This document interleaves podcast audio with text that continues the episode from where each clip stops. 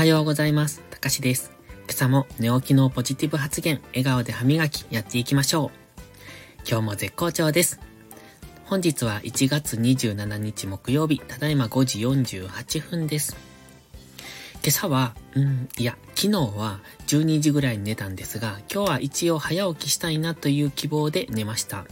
で、実は今日朝4時ぐらいからイベントがありまして、まあ、そのイベントに間に合うように起きられたら、3時半ぐらいに起きられたらそのイベントを、まあ、YouTube でライブ中継される方がいるので、それを見ようかな、みたいなことを思いながら寝たら、本当に3時半に目が覚めたんですね。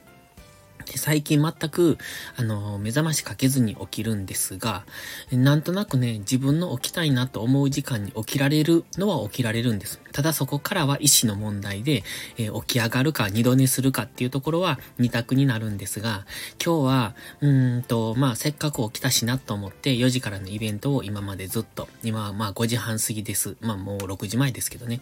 ずっとそのイベントを見てましたっていうか聞いてました。でね、一応4時からイベントで、えー、っと、4時半、5時ぐらいからもう一回寝ようかなとは思ってたんですよ。ただ、ちょっと思いのほか、そのイベントが長かったので、初めてなんです。このイベントを見たのが、見たのが、聞いたのが、というか、うん。なので、えっと、そろそろ寝ようかなと思ってたんですが、もう朝なので、このまんま朝ルーティンに入ろうかと思って。だってもう6時ですしね、外は暗いけども朝なので。ということで、このまま朝ルーティンに入ります。で、また多分、お昼ぐらいから一旦寝るんだろうなと思いますけれども、